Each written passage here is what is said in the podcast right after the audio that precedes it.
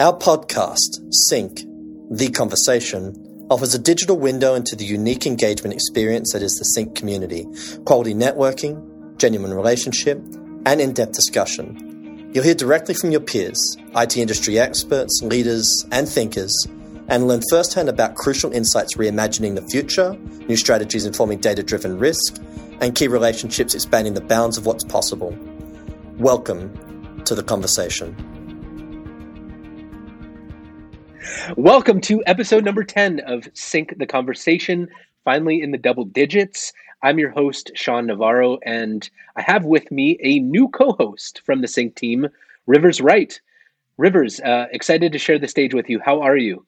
I'm great. I'm excited to share the stage with you too. I'm looking forward to more episodes of Sync the Conversation, and I'm really looking forward to today's host as well. Yeah, likewise. So today we'll be speaking with Daryl Bilbrey, the founder and C E O of Vantage two U Consulting. Um, Daryl not only spoke about the aging workforce in healthcare at our healthcare virtual forum this past September, but will we'll also be joining us in Scottsdale for the West I T and Security Leaders Forum next month and speaking on burnout in I T. Uh, Daryl, first off, it's a pleasure speaking with you. How have you been?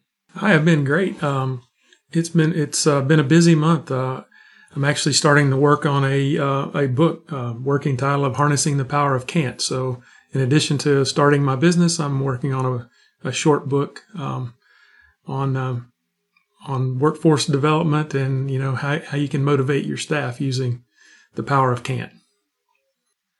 Wow, congratulations. Yeah, busy's good. Well, you know, I look forward to seeing you here in a few weeks uh, in Scottsdale. And, you know, just on that note, if you wouldn't mind giving us a, a bit of a primer uh, to your session in, in Scottsdale. Yeah, so I want to talk a little bit about burnout, you know, kind of define what it is, why it's such a problem in I T, and um, you know, talk about who can get burnout, what are some of the symptoms, maybe create a dialogue in the in a conversation in the room with with folks on, you know, how to monitor yourself, your team. Uh, and, and I'm going to share some experiences that I went through because I, you know, I went through a period of burnout about eighteen months ago, and it's a challenging process to get back, and I've learned a lot from that, and I've been employing that in my uh, in my consulting and coaching practice. Yeah, no, it, it is very real. So a bit about your your past. So you you worked not only for the Blue Cross Blue Shield of Alabama, uh, you're the V P of Corporate Systems for Encompass Health. You know, what made you pivot your career? Can you tell us a little bit why and how you, you started Vantage two U? Yeah, so I had, uh, through the years, uh, with my background with a master's in management, I had, you know, training in organizational development and organizational behavior, and I brought that to the way I did leadership in all those roles in the past. And I stumbled onto um, the coaching with, with this uh, gentleman that uh, has, has founded the Conscious Coaching Academy that I'm part of, and it really resonated with me in that it's a way to take what I've been doing to my teams and expand it out to other people and add value and, and you know, bring up their levels of performance, um, you know, let them introduce that into their teams and get it out there. And it's it was just a, the right opportunity. I was in the middle of burnout. Some things just aligned, and it, it, and it just felt right that it was time to shift and pivot to to this new challenge that I really am looking forward to helping more and more people with um, as they continue to grow themselves, grow their teams, and in, and working with some uh, technology entrepreneurs that I am, you know, grow their own businesses. So it's uh, it's a really exciting period right now to be looking at all of those pieces for me. Very cool. So I know you mentioned you were in the middle of burnout when you kind of saw this, but was coaching something you always wanted to do? Was it a a touchstone of something, or it just you wanted to pivot and you saw this opportunity and you took it? Uh, quite frankly, uh, what I had seen from some coaches, I, I didn't really want to do coaching. I, but I, but when I saw this pro, this system, this methodology of of coaching from Christian Simpson, I'll name his name, is it resonated with me. It's what I had been doing. You know, it's you ask questions, you get the people to come to their own conclusions, their own answers, because everybody has their own answers hidden inside of them. You just got to get to it.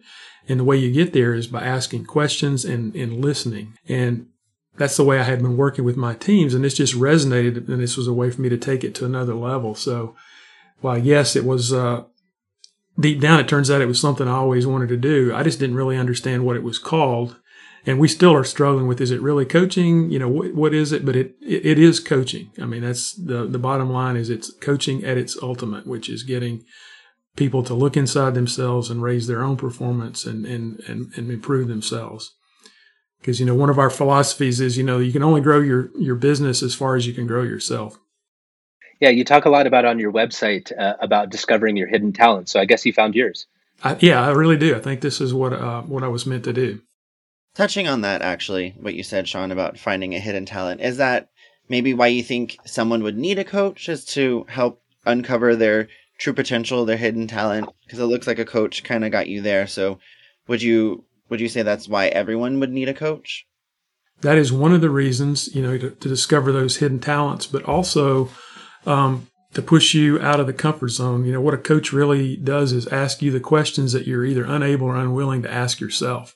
And it, it causes you to dig inward to find those answers. And what you sometimes find is not only those hidden talents, but also some of the belief systems that you have that you need to challenge for yourself so you can you can get past it. You know, get the, I call him Doctor No off your shoulder. My my mentor calls him Mister Yeah, but, the, you know, the little voice that's always telling you to stay in the comfort zone and not try new things. Right. Right. Nice, nice. Uh, pivoting a little bit, you served as a Navy officer, correct? Uh, yes, six years. Wow, fantastic. Do you think those core values and your service helped you kind of take the structure you have to approach your, your approach to coaching, or did you learn a bit from your from your coach, or was it a combination of both maybe? Uh, I think it's a combination of all the experiences I've had. You know, the Navy teaches you leadership, not management. Um And when you're out on a ship like I was, where, you know, you're more independent, you, you have to get things done, you know, it, it you you learn uh, very quickly because there's a lot of, you got new talent coming in all the time that you don't have control over because their their enlistment's up, you know, so your teams are changing. And so you have to quickly build uh, rapport with that new uh, team and get that new person built into your team quickly. So I think The thing, the lessons that I learned there have carried through the rest of my career, and how to do that, you know, quickly figure out who the key players are, how to get new people engaged and integrated and productive as quickly as possible. So I think it's a combination of all of those uh, experiences that I've had. Very nice. That's very cool. Um, can you expand on some of your leadership courses that you offer from that? Yeah, so in addition to the coaching, and everybody that I bring into coaching, I, if they haven't had a DISC profile done in the last three years, I do I put them through a DISC assessment because uh, I am a certified consultant uh, through the John Maxwell Leadership. And then uh, additional courses that I can offer and, and customize are things like a hiring workshop, communications workshop, but, uh, which is based on some of my experiences and also some of the John Maxwell book, Everyone Communicates, Few Connect, especially with technology folks, where they, they have to uh, connect not just with each other, but with the business and project managers and to build solutions. And then staff development workshop uh, geared towards uh, a, a team of managers, you know, how to how to develop their staff, work on succession plans, uh, especially when it relates to I T. I T can be a bit more challenging in, you know, how do you how do you balance your budget with getting primary and secondary on your key systems, those kind of things, and, and looking at those. So those are three other things that I offer. And then I have partnerships with a couple of other coaches to do uh, three sixty assessments and and full team assessments uh, for uh, leadership on teams. So, you know, during during your presentation at the Healthcare Forum, um, you ran a few polls uh, and one of them was regarding staff turnover. And as I would have imagined, most people did respond back saying that, you know, that is one of their main challenges in retaining talent, you know, consequently having to tr- train new people into these roles. And you mentioned that, you know, in your twenty years in leadership, uh, your turnover rate was much lower, around like five percent. Do you, you think this is a sign of the times, or do you think, or, or, you know, what did you do differently to retain employees and make them feel valuable? Uh, I think it was a combination of things. Now, we are in a small I T market here where I live in Birmingham, um, but also setting the right culture and, and making sure that everybody's engaged with the team. You know, so when you move from position to position, if those teammates want to follow you to your new position, it probably means you're doing something right, in my opinion. And that's kind of the culture that we try to create, you know, is not, not just a family, but we're a collaborative group. We work, we work together to solve problems. And that, uh, I think that makes people, you know, with that sense of purpose of why we're doing what we're doing, you know, you make sure they understand that. And but those factors all weigh into making them want to stay. Uh, you know, you just make it more comfortable for them to stay than to accept the challenge of going somewhere else. Sure. And also offering, you know, some some positions of leadership and, and you know, as, you know, for some I T professionals looking into, you know, moving into that leadership position, it, it requires a very diff- different s- skill set than most are equipped with. So I know you you emphasize that your coaching, it is tailored to each one of the individuals, but could you give us just a playbook of like how you go about helping an executive, like sharpening those leadership skills? Yeah, so there's a couple of things, and you know, and that was a, another point from the previous question I'm going to throw in as well is, you know, we had a development plan for everyone. Everyone in my in the past, we always made sure everyone got some level of training or education or opportunity to grow themselves every year. And then when I when I start doing my coaching, one of the things that starts off is there's a There's a whole pre-coaching, you know, before our first session, there's a packet that I send out of a profile that they can complete, has some questions to get them thinking about what that first session is. And then I have a very formal intake session where we lay out in the ground rules. And then what we do is they bring, they set the agenda about what is it they want to tackle, what are the things that they're struggling with. Some of those may come out in the uh, intro session that we have, the intake session, but others are going to come up as we go along. And so There's a there's a form that they, they bring every time. You know, we get an update from the prior sessions after the first one. But what is it they want to talk about today? Which one of their goals is that topic fit in with? Is that goal still valid for them? And what are the outcomes of that session? Those are the key components of the uh, that we start with in every session. So they're driving what it is, and then from there, once you know they lay out the agenda, then I start with the questions, start understanding what it is that they're struggling with. You know, are they stuck? What's going on? Uh, and technology people, they have this thing. Sometimes they get into what I call the, into a loop where, you know, they think it's a binary solution, that it has to be a yes or no solution. And so sometimes we talk through both sides and they suddenly see that there is lots of options that are in the middle as, as they start. And, and the other piece that we'll do is I'll recap back, and sometimes them hearing what they just said strikes a chord because they didn't even realize, you know, when they get deep into the session, they don't even realize what they just said. I repeat it back and they go, oh, yeah, okay. And then we, and we, and we drill in. And so it's, it's kind of like those adaptive tests, you know, their, their responses to my question drive the next question. There are no pre-planned questions going in. It's, sure. it, it's really free form, but to get them thinking about the topic that they brought in. It's a lot more difficult to self-reflect, right? To figure out. It is very hard. Yeah. You know, part of what we have to do as a coach is create that um, that that environment of trust. You know, that it's confidential. We're not going to talk about it outside of that.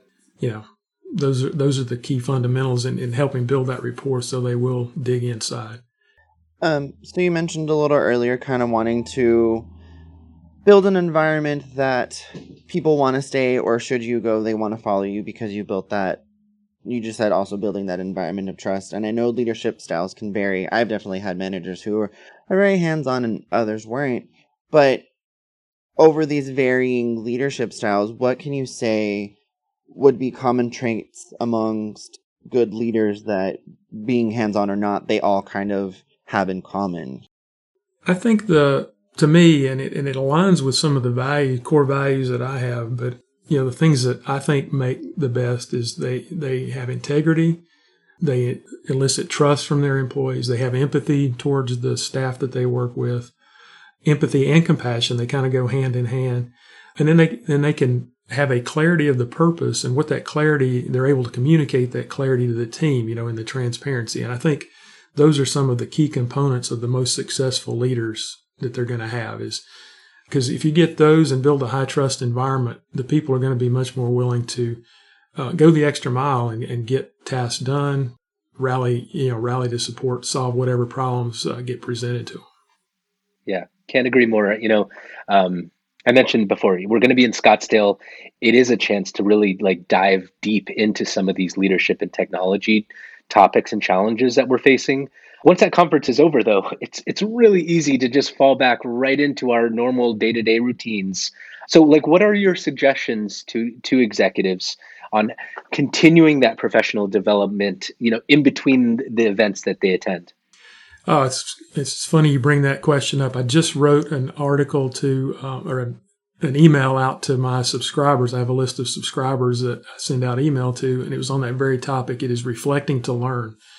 And, you know, what I challenge them to do is when they go to a conference, because the average conference, when you go to it, if you don't force yourself to take action, you're going to be right where you're at sixty to ninety days afterwards. So what I ask them to do going forward, you know, I challenge them to make down as immediately after each session, write the two or three, whatever came away of the, of the things that really struck them in that session, scribble them down, and then spend as soon as possible after that, you know, either schedule a downtime to go do it or, you know, take a break and spend, you know, fifteen, thirty minutes reflecting on what those points are and And spell out an action that you want to take on that and put it on your calendar, put it on your to-do list for when you get back. So you've already got it spelled out. What what it was that triggered you in that in that moment, in that session, and what action you want to take uh, to ensure that you implement that going forward and use that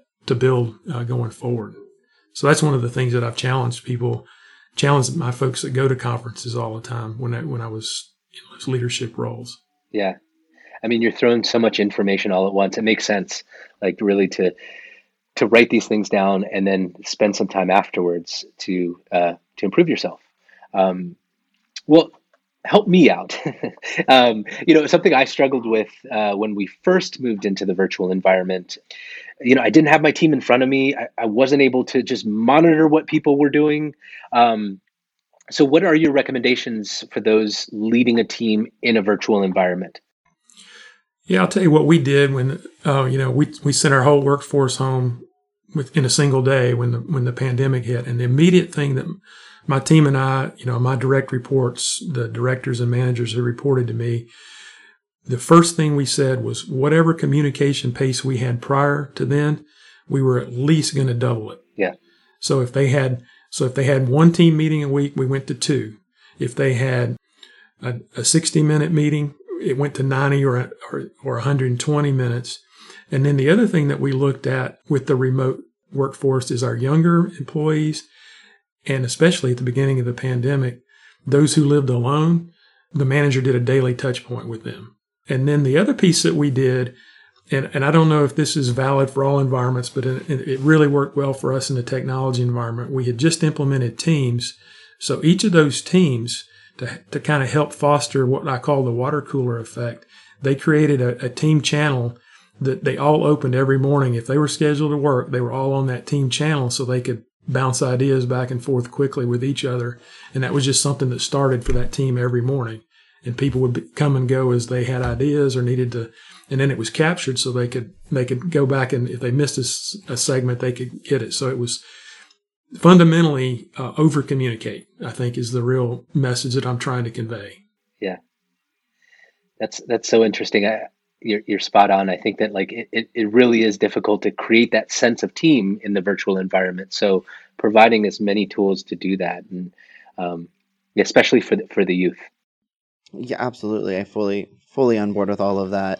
Um, So it sounds like you're very passionate about what you do work-wise. Um, can you tell us a little bit something beyond work? Because we can't just be work all the time, obviously. Can you tell us a little bit something you're passionate out, about beyond work?